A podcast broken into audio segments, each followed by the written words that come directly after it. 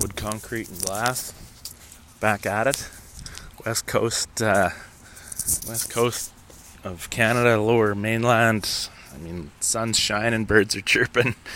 I feel for my uh, my friends and family across the rest of the country. However, they're still in it uh, up to their to their waists in snow. So we consider ourselves pretty lucky out here on the west coast.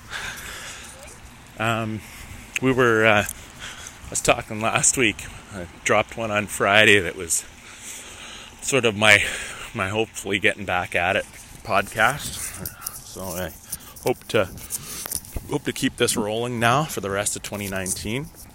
Just drop drop one a day, or um, every day I'm working. So um, I don't really know uh, the the best place to to get back going with the with the construction um, process. One of the things that we've been sort of struggling with here as a municipality is the uh, the sort of shortage in, in housing options that we that we have. And so the obvious answer from the market is all these people who have existing single family dwellings, um, you know, they want to have an income help. So they try to bomb in a, a secondary accommodation into their into their house. But it does provide like a lot of different challenges that sometimes the, the people applying or the homeowner just aren't um, aren't able to understand.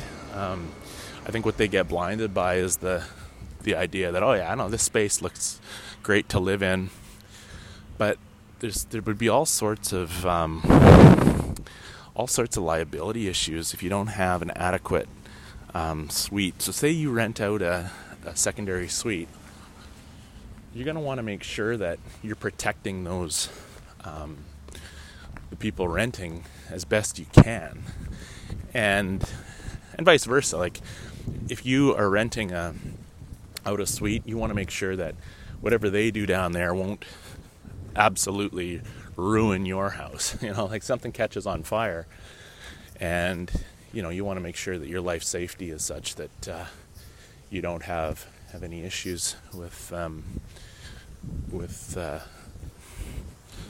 um, you know dying in a in a fire based on the fact that you wanted to make a couple extra bucks a month um, renting out a portion of your house. So the code does speak specifically in most municipalities to areas where they can put in a secondary accommodation. But there's also like a load of different things that can trip you up before you get there. So you'd always want to do a title search again. Where do we always start with the with with a new development title search? Check if there's any um, check if there's any covenants or um, or contracts on title that preclude you from having a suite. That's always your first step because that would be a an independent application process before you even get rolling check into that. If that if you get a green light there, I would go down and, and check with the city if there's certain parking requirements, um, parking, you know, uh, widths and sizes and depths that you're required, because that can sometimes be a non-issue or a non-starter if you don't have a place to, to house the parking stall um, for an app for, for an application. It's, it's sort of like don't even bother based on you know your local municipalities bylaws and guidelines of course but uh, it's it's an interesting um, it's an interesting one because people tr- think that it's quite trivial but it's actually one of the more complicated um, renovations that we see are one of the most complicated applications we see because there's so many life issue um, life protection issues involved and you have to make sure that you can get adequate fire separation. Um, and your municipality and the building code will be very prescriptive for how um, they want to see that achieved. There might be conversations with the inspectors um, early on in the process. It might just be after the fact, after a, a heavy list of specifications are, are issued to you. But um, all in all, it's really important that those uh, steps are done because um, you don't want to get caught with, uh, you know, uh, an occupant in your in your home who then, you know, due to no fault of your own, perhaps, you know, an accident happens and the house catches on fire.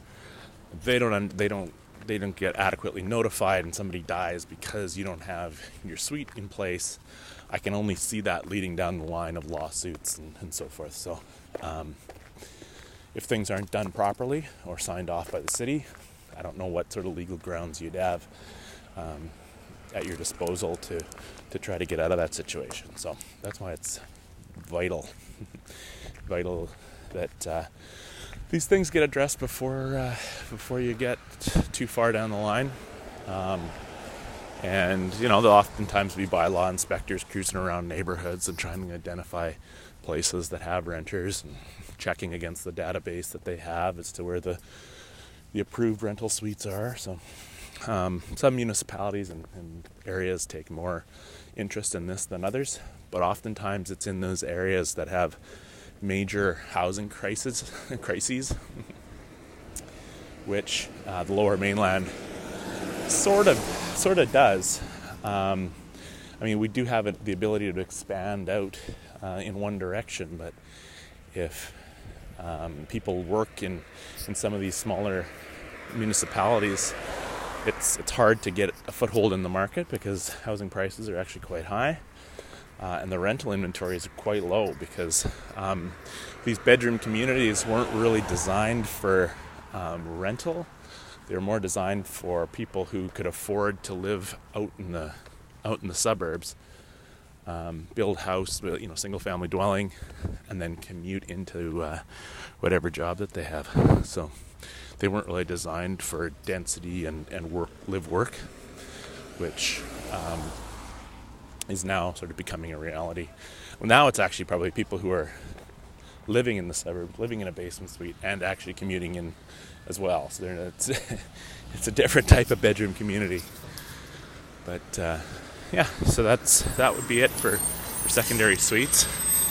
You know, it's not really your your big um, your glamorous type of renovation. You know, like oftentimes I like thinking of oh yeah, renovation, put a wing on your house or um, add this beautiful you know deck or a beautiful place to, to work um, you know like a, an office or or sort of a sunroom type thing you know usable spaces where you can create or do your work and feel feel a sense of uh, of beauty around you. I mean that's sometimes the the struggle right is you're working from home and a lot of people work from home and you're just working at your kitchen table you don't feel this you don't get the sense of of what you're doing maybe as being as important as if you have a designated space for what you're doing. That's sort of a tangent though. That's, that's maybe maybe next episode I'll get into that but um, you know having designated spaces in where you live can put you into the state you need to get into. Um, whether it be a space for yoga. So you know that when you sit in this area on this mat time to shut the brain off time to time to get into practice. You know get the breathing going. You can tell I'm still doing my my yoga here and there. So that's been a fun one to learn. Um, but actually speaking of which I'm, I'm sort of taking up a new sport this year. I'm going to be playing some golf so maybe I'm going to start um, maybe these conversations will shift more to like just sort of what's going on because I'll talk about obviously work and uh, and um, the other, but maybe just all aspects of life. You don't need to just focus on building permit process. I mean that's what I do for work, but uh, maybe I'll slowly transition it out into just all all things that I'm sort of taking a bit of an interest in, and, uh, and just go from there. But uh, we've got a, like I said, beautiful day here. We're sort of getting getting that feeling that uh, spring is around the corner, even though it's still January. We uh, we get that we get the luxury of having that.